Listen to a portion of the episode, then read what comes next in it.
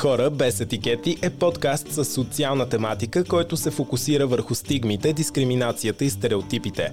Подкастът се осъществява по проект Хора отвъд етикетите на Гьоте Институт България. Аз съм Росен Цаковски, а заедно с мен е Диляна Стоянова. Всеки понеделник ще ви срещаме с хора от различни социални групи – жени, роми, хора с увреждания и представители на ЛГБТ и общността. С тях ще се опитаме да вникнем в причините за стигматизацията и да потърсим възможните решения. В света, след пандемията от COVID-19, разделението в обществото предизвика голяма социална пропаст между отделните хора – Пандемията доведе до разкриването на дълбоки дискриминационни модели, които дълго време бяха потискани в България. В рамките на 10 епизода с нашите гости ще разгледаме етикетите като инструмент за манипулация и насилие. Останете с нас, за да чуете необикновените истории на обикновените хора, без етикети.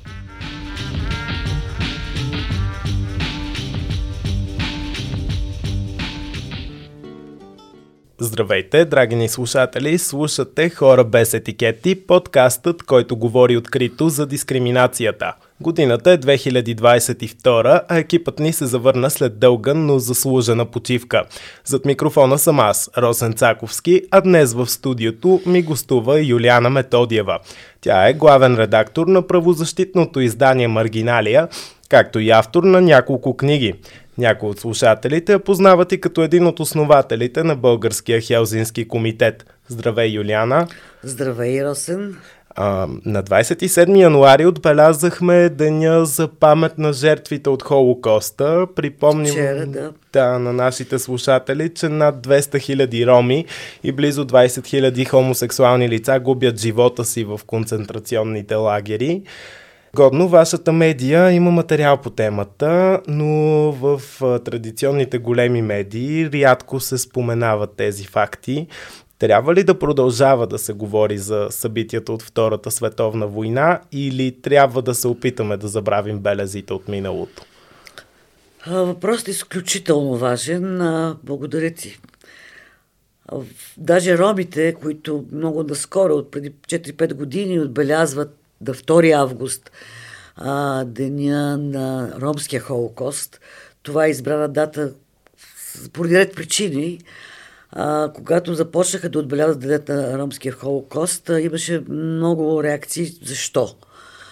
А, нещо повече, вече България като член на Международната асоциация за възпоменаване на Холокост, така наречената АЙРА, латинската абревиатура, миналата година, 2020 година, прие а, в декларацията за, както има една декларация за антисемитизма, на която ще обърна внимание също, има вече декларация за борба с антициганизма. То е антиджипсизъм, антициганизъм. Да. Българските участници, които консултираха а, международните експерти, които представляват в Асоциацията за, на Холокост, възразиха да бъде антиджипсизъм, защото България не се казва антиджипсизъм, антициганизъм. И в двете декларации, тази за антисемитизма и за антициганизма, се поставят много ясни така, параметри как да се борим с както с антисемитизма, така и с антициганизма. Именно включа Холокост, как се, как се стигна в, до Холокост и как толкова много жертви се дадаха, бяха дадени в Европа на, както на роми, така и на евреи. Сигурно мога да кажа, че Холокост е, или на иврите Шоа, значи изгаряне, унищожаване. Но а, това е тесният, най-чистият а, превод на Холокост. В широкия смисъл на думата, и това каза Международната асоциация на възпоменание на Холокост, думата означава много повече неща. Тя означава още от момента, в който се приема антисемитското законодателство, което означава лишаване на граждански права на съответните малцинствени групи.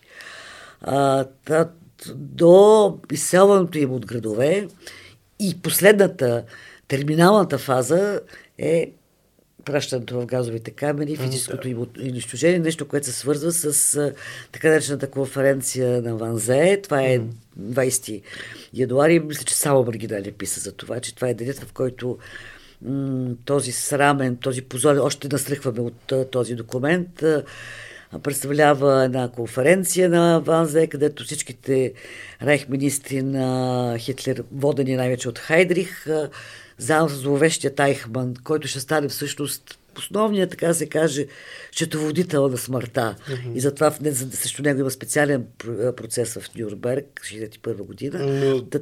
за това нещо не се говори в големите медии. Да, това, затова каза, това въпрос е страшно важен и аз много ти благодаря за това, че ти го поставяш като млад човек, защото всъщност какво излиза? Имаме огромни събития, които са травмиращи, защото ги извършват европейци. Защото Европа ражда Хитлер. Защото Европа ражда расизма на Хитлер. Европа ражда, и то една от най-най-най-цивилизованите държави, Германия, ражда расовата теория, която се опакова, така се каже, с право, с закон. Хитлер не е действал просто като а, един политик, който а, така преценява някакви политики, които биха дошли, до, биха му помогнали да развие една по-интересна економика, да нарека така, ще почне да строи пътища, магистрали, нови а, заводите ще му произвеждат по-съвършени коли, от които все още ние ползваме, и магистралите му ползваме, и колите ползваме. Не, Хитлер каза друго. Той иска от а, своите а, хора, които работят в Министерството на правосъдието, адвокати, юристи, да изработят закон. Затова и вече всичко е упаковано в закон. Това е така наречени урбенски закони. Сега, защо вчера 27 януари мен ме разтревожи. Ако, прегледах, ако си прегледал социалните мрежи, ромите реагират на Холокост. Евреите реагират на Холокост. Тоест някакси през себе си, мога така да кажа, а, тяхните роднини, тяхните, в широкия смисъл на думата еврейският народ или в широкия смисъл на думата ромите като мълцинство са пострадалите, те са жертвите имаше официални изявления. В Софийския университет имаше много изявления по въпроса за световният холокост, т.е. холокост в Европа. И нито дума за холокост в България, именно в Вардарска Македония и Беломорска Тракия. Тоест, много държа да подчертая, че малцинствата поначало са с една по-развита чувствителност, защото те винаги са малцинство, а имат обект на произвола на, на мнозинството. Ако мнозинството реши, то ще даде някакви стратегически насоки на работата на своите правителства и тези стратегически насоки ще окастрят шансовете за качествен живот на балцинствата. Така, Вчера също така правихме една много интересна конференция за ромите в а, медиите. Да, ще стигнем и до това, но може би първо исках да те попитам. 77 години след освобождаването на Аушвиц от Червената армия, всъщност ние сме в една друга съвременна война с един вирус COVID-19. А какво беше отражението на тази пандемия върху малцинствените групи в България? И може ли да се каже, че българин стана по-толерантен или обратното?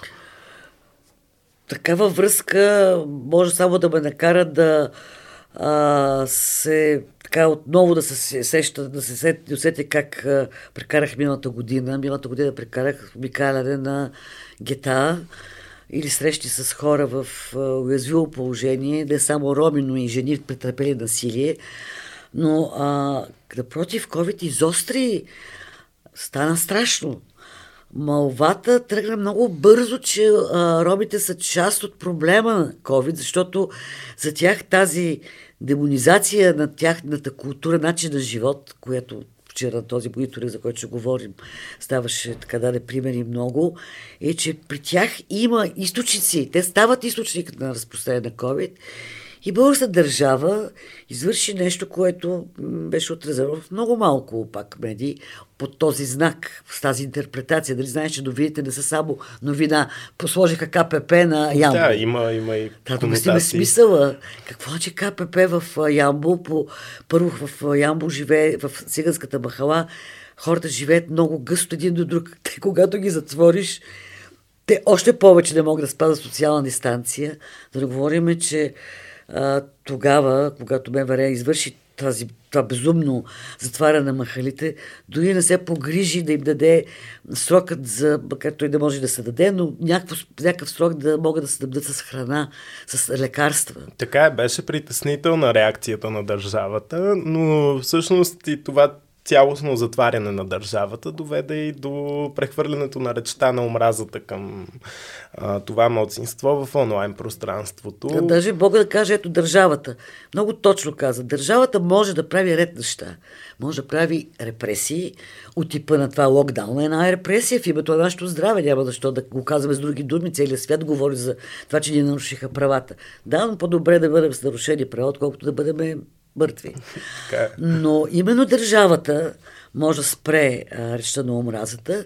И аз ще цитирам тук един случай с генерал Отавчийски, който беше шеф на оперативният а, штаб, който ни дава всяка сутрин на информация да, за на чечковци с униформи. Които не знам защо да бяха преживявани по този начин. Той, мисля, че това беше още на десетия ден на или може би на края на първата, първите, първата седмица, а, когато бяхме пребрани в къщите си под карантина и слушахме с трепет какво се казва в ефира, на въпрос на една жълта агенция, журналистката няма да и каза, билото на журналистката на агенцията, попита какво е положението с циганските квартали. И той каза, че такъв въпрос в Европа не може да бъде задаван. Абсолютно това е така е. расистски това въпрос. е абсолютно расистски антициганистски въпрос, но тези жълти медии, въпросната агенция е изцяло антициганистки настроена. И антималцинствено като цяло. Там, Като там цяло, всичко, да. което се сетите, публиката ни обича да чете, намира в тази агенция място с най-така унижаващ, дехуманизиращ е, новина, сюжет. Да. За жалост работят на принципа хляб и зрелища, но всъщност причината да те поканя днес в Хора без етикети е публикуването на националния мониторингов доклад относно а, антиромската реч на омразата. А, мониторингът се извършва от асоциация Интегро, а, която има за цел да бори антициганизма. А, друга тяхна цел е да се създаде активно гражданско съзнание в ромската общност. С помощта на 6 стъжанти от ромски происход, доколкото разбирам, асоциацията успява да регистрира 1135 случая на реч на омразата в социалните мрежи и онлайн медиите. Как може да се ограничи тази реч на омразата, както в социалните мрежи, така и в традиционните медии? Нямам отговор този въпрос. Как? А, тъй като работят толкова години тък в тази а, така сфера да образоваме, да, да образоваме журналистите преди всичко, защото от тях тръгват много послания. Затова ще кажа след малко какво предложих вчера на а, тази дискусия или конференция. Тя имаше и научен mm-hmm. характер, но имаше и представители на властта в нея, така че по-скоро е дискусия. А, освен образованието, обаче, трябва да, да българските правителства да бъдат а, създатели на политики за справяне с речта на образата. Има някакви усилия в това, тази насока. Правят се различен тип включвания на роми в различни формати и управленски на нищо ниво, разбира се. По места а, се разглеждат и вече с ромски експерти, се разглеждат случаи на дискриминация и разбира се наречена омраза. Mm. Но тяхната така профилактична, ако мога така да се израза, дейност е изключително а, слаба. А, както самият мониторинг а, показа и ти цитира доста единици, а, най-лесното нещо в социалната мрежа, като ставим на страна големите мейнстрим медиите, като влезеш в социалната мрежа да създадеш настроение на твоята френд група с а, това да съобщиш някаква а, така пикантна новина, свързана, адресираща а, ромите в дай така конфронтационен вид. Впрочем, докато вървеше вчера а, дискусията, аз четох, така преглеждах и пред, малко преди това медиите, видях едно заглавие в 24 часа, как ромите копали една туалетна, за да открие съкровище. Сега, дали разбираш, че подобни заглавия не предразполагат към друг извод, освен дай да прочитат тия роби, какво пак са направили. Сигурно са взели съкровището за себе си и най-много са да, да, да нанесли някакви щати на тази античност, която съхранява съкровището. А, така че в социалните мрежи много добре по така насърчавани, окоръжавани от мейнстрим медиите се пише винаги за ромите по един твърде а, хейтващ, омразов начин.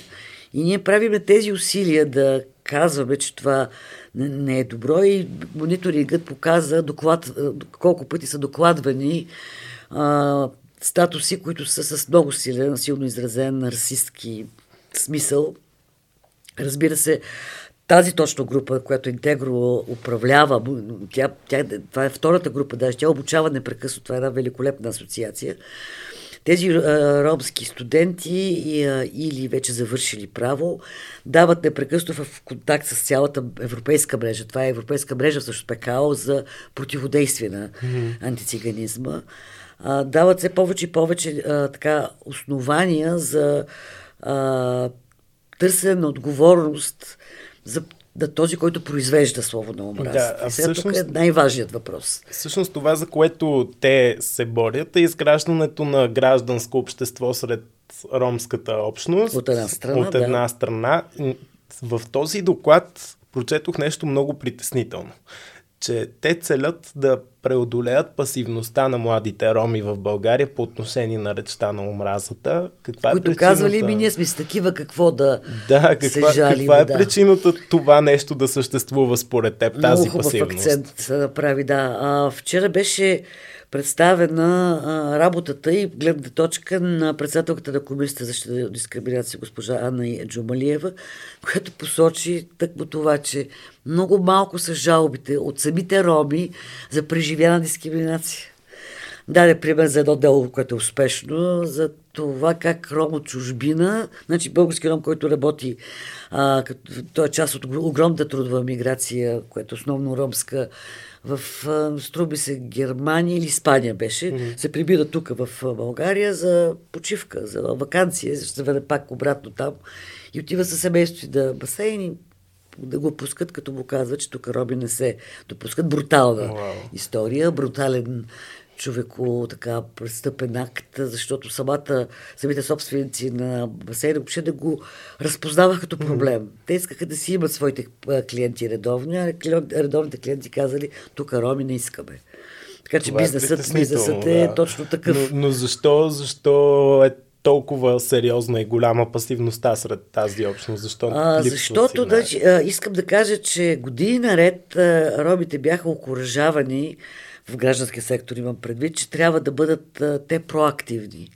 Създадоха се много неправителствени организации, много образователни програми, много роми завършиха медицина, право, журналистика.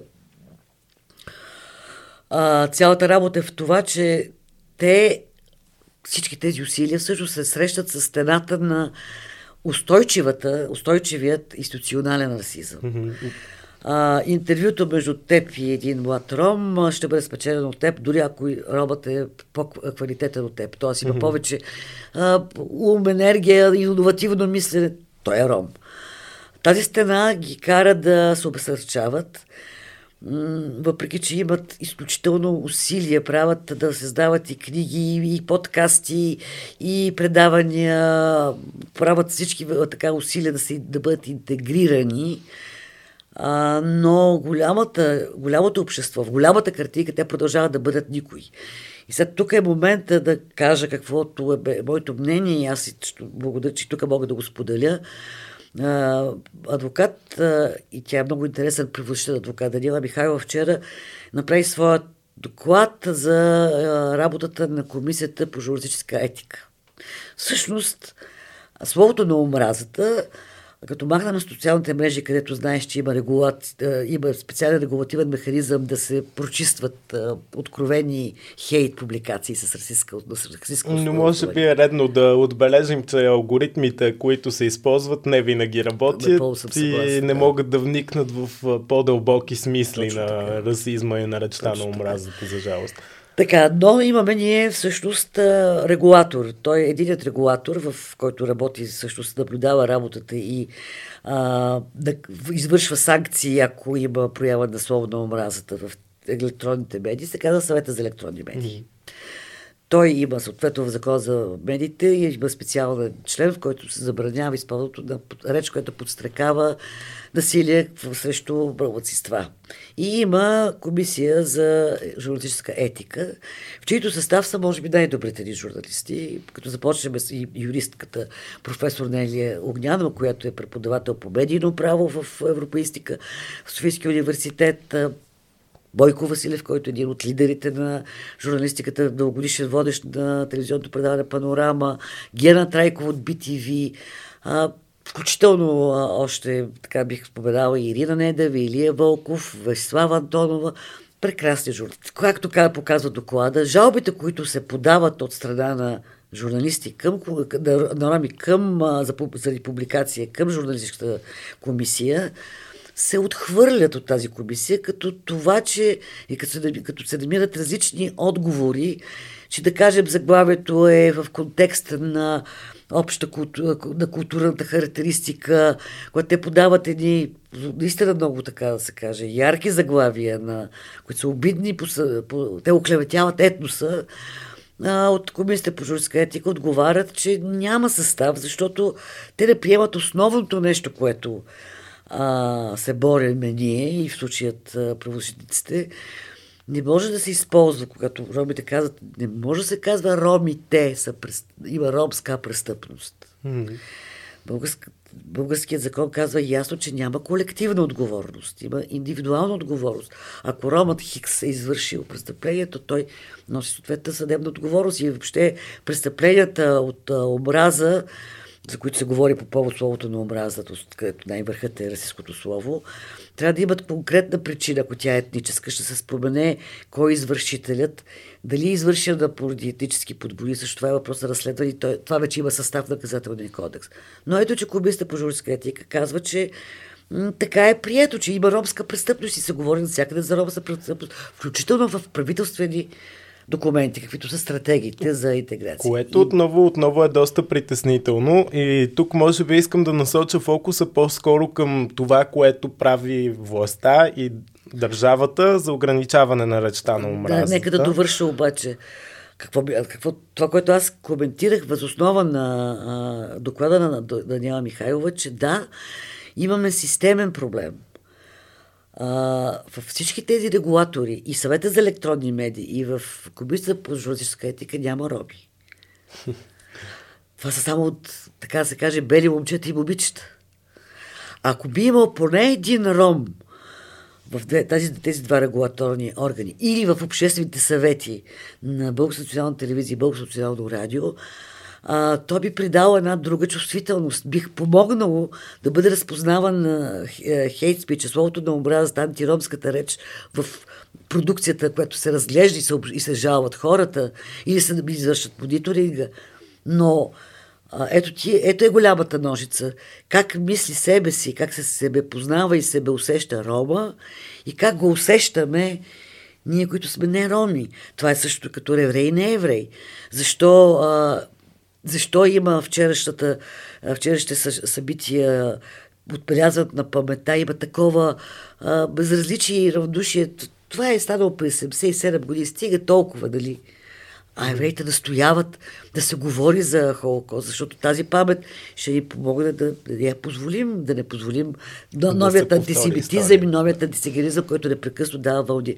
Та на твоят въпрос ще, ще се върна. Има в момента се обсъжда вариант е а, една стратегия за а, интеграция на робите, която ще завърши, която включва и 2030. Значи това е много голям период от време, mm-hmm. върху, върху което са вложени различни усилия за политики на Министерството на здравеопазването, Министерството на образованието, Министерството на социалната грижи. Всъщност тази, тази стратегия е изработена от неправителствения сектор, предполагам, или изработена от самите народни представители? Не, които... тя, тя се изработва с... Има си един съвет за етнически демографски въпроси. Той сега се нарича национална точка, контактна точка за робите, където а, са привлечени различен тип а, така, активисти, А, но както отбеляза вчера, и след това отива вече в а, големите комисии в парламента, mm-hmm. за да се работи по тях, комисия по правосъдието и вътрешен ред, се работи по тях за състав, вече, така да се каже, терминологичното изясняване и а, насочване, адресирането на различните министерства. Но тук прави впечатление две неща които бяха изтъкнати именно от асоциация Тегори, от председателката на асоциацията Лили Бакавеева. Ромите ги пускат да консултират тази стратегия на много диско ниво. Тоест, те не стигат до експертните решения. Които са вече, да. И mm-hmm. второто, което тя обърна внимание, а, не са заделени, не са планирани никакви финанси. Тоест, само при Министерството на здравеопазването в бюджета ще се предвидят известни финанси. Всичките останали най-важните министерства, образованието, социалните грижи, където имаме се справяме с неравенството в образованието тъй като ромските деца учат в много по-голям, много по-тежки условия в своите онлайн формати, които сега заради COVID прекъсто минават в онлайн формати, по разбираеми причини да дигитализираш един ромски квартал, да дадеш на децата да имат качествен интернет и качествени лаптопи. Това е въпрос на нови средства.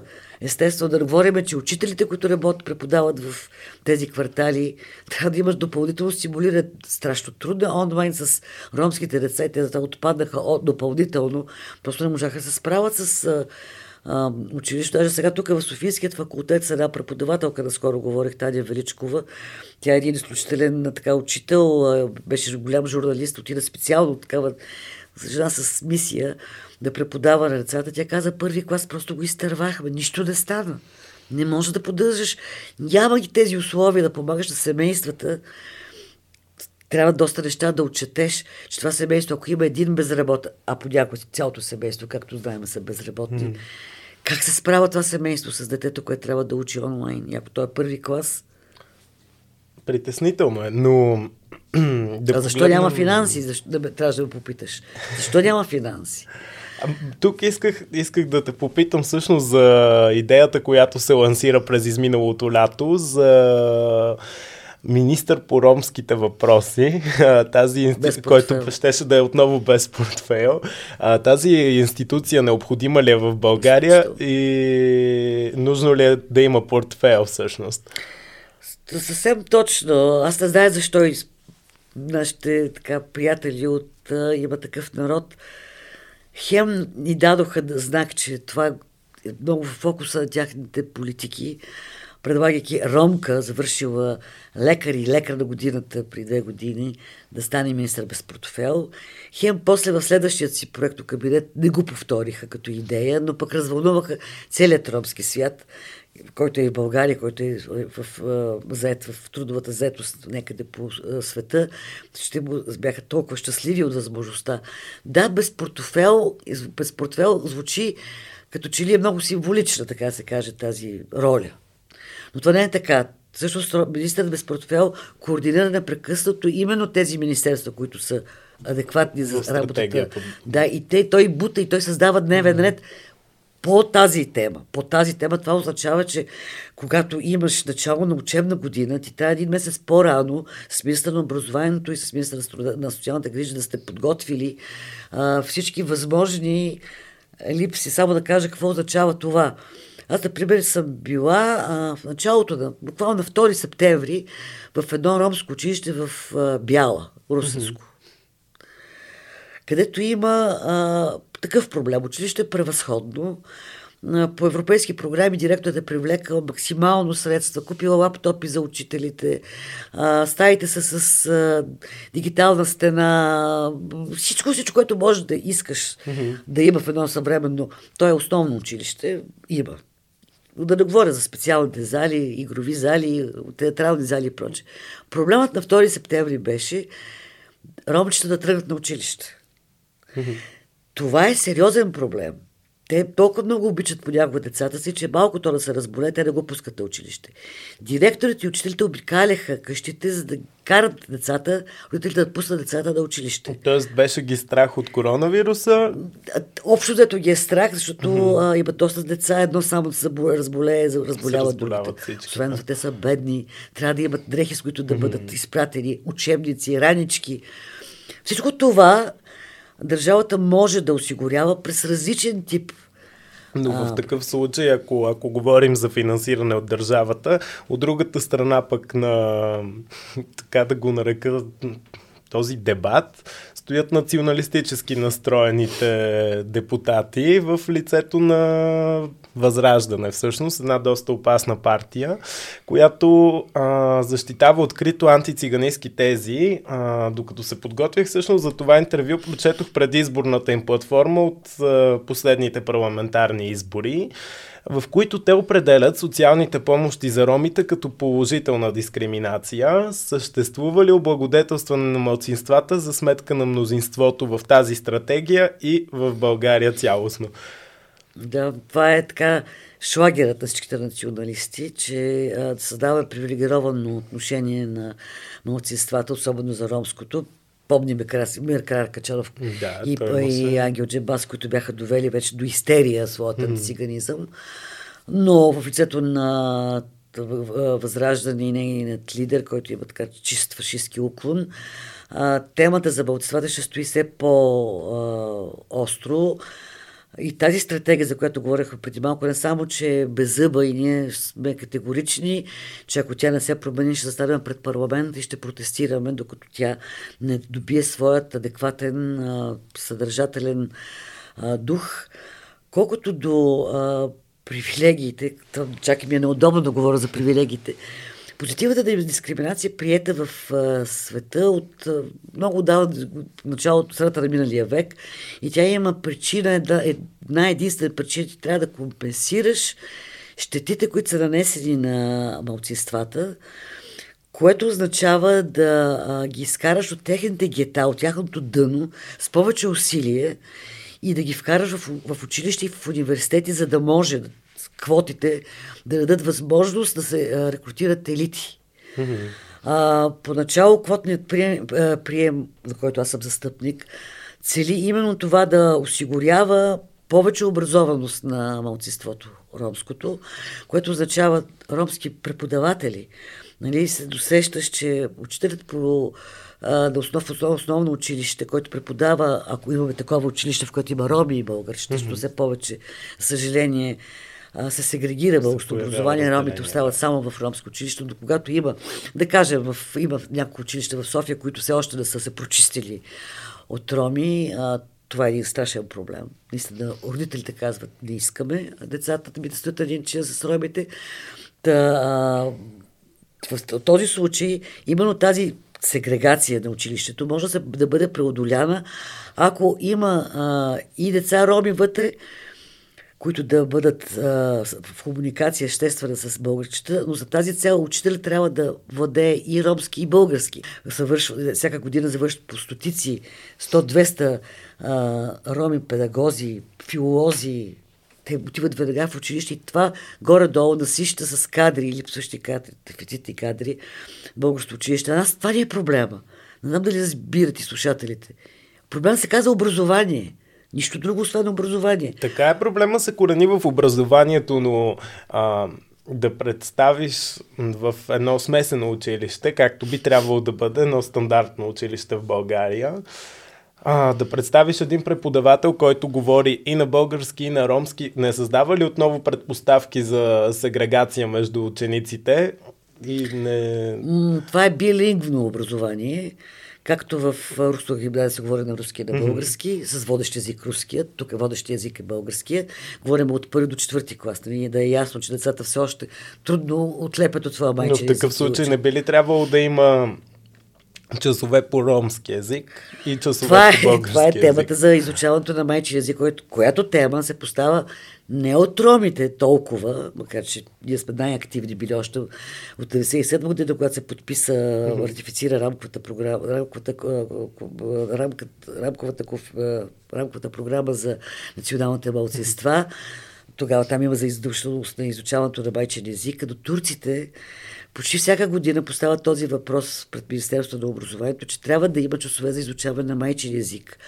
Това за тях е много важно, защото при турците изучаването на Корана не може да стане без владеенето на езика. Mm.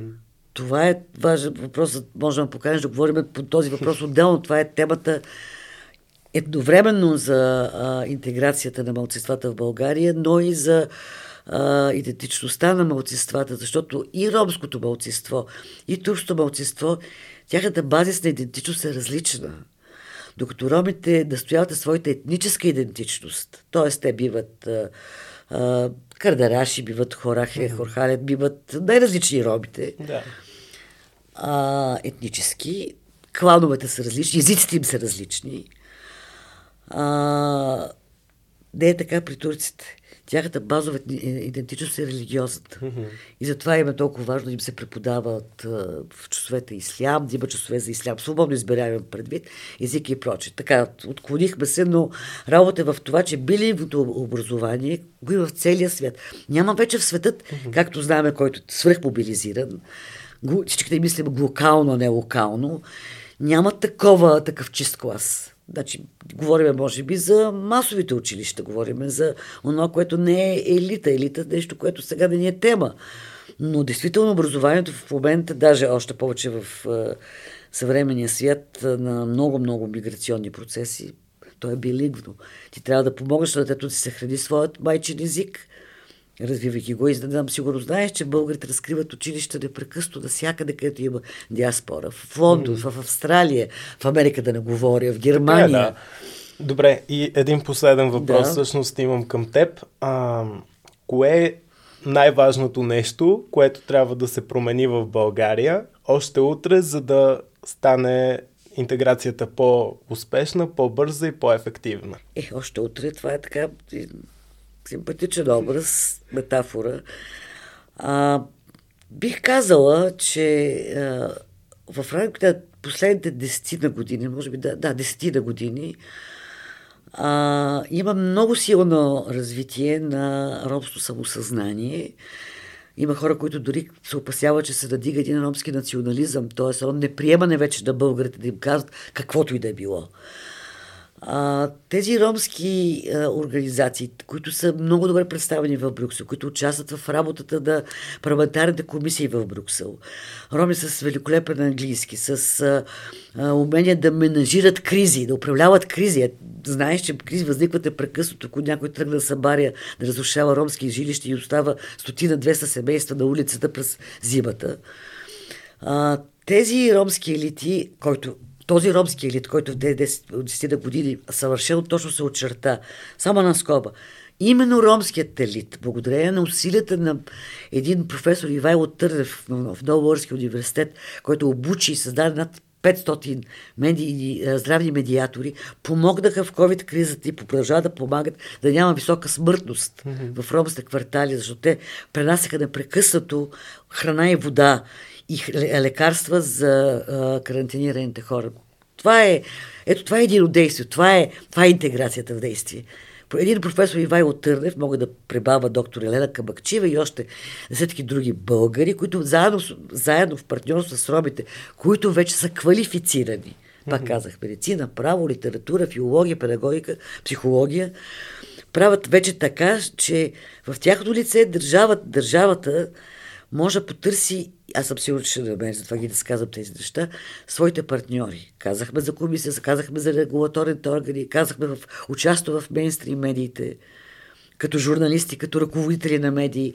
Да, те трябва да са директори на училищите. Да, да. Значи, ако има от една страна а, държавните мъже интерес и хуманно отношение към младсинствата и ги, и ги третират като равноправни на нас, българите, като търсиме да покриеме онези щети, които сме им нанесли толкова години, толкова години расист, расизъм. Не знам дали си даваш сметка, но от падането на комунизма има 33 години, или така? 32 години. 89-та на 30, така да, да. Те мигновено първите, които изхвърля, изхвърляха от пазара на труда, бяха робите, защото фабриките бяха приватизирани. Те останаха на улицата. Също те до така степен паднаха на дъното, че социолози говорят за декласиране на ромско самосъзнание. Сега единствените хора, които можем да спасяваме, това са хората, които сега са на децата, които сега са на първи, четвърти клас, четвърти, седми клас. Така, но оставаме с надеждата процеса да стане по-бърз и да срещне разбиране от неромите в България. Благодаря ти много за гостуването. Това беше разговорът за ромската интеграция и речта на омразата с Юлиана Методиева, дългогодишен автор в сферата на правозащитната журналистика. В следващия епизод на Хора без етикети с вас ще бъде Диляна Стоянова. Тя ще ви запознае с съвета за жените бежанки и тяхната дейност в България. Останете с нас и през следващата седмица.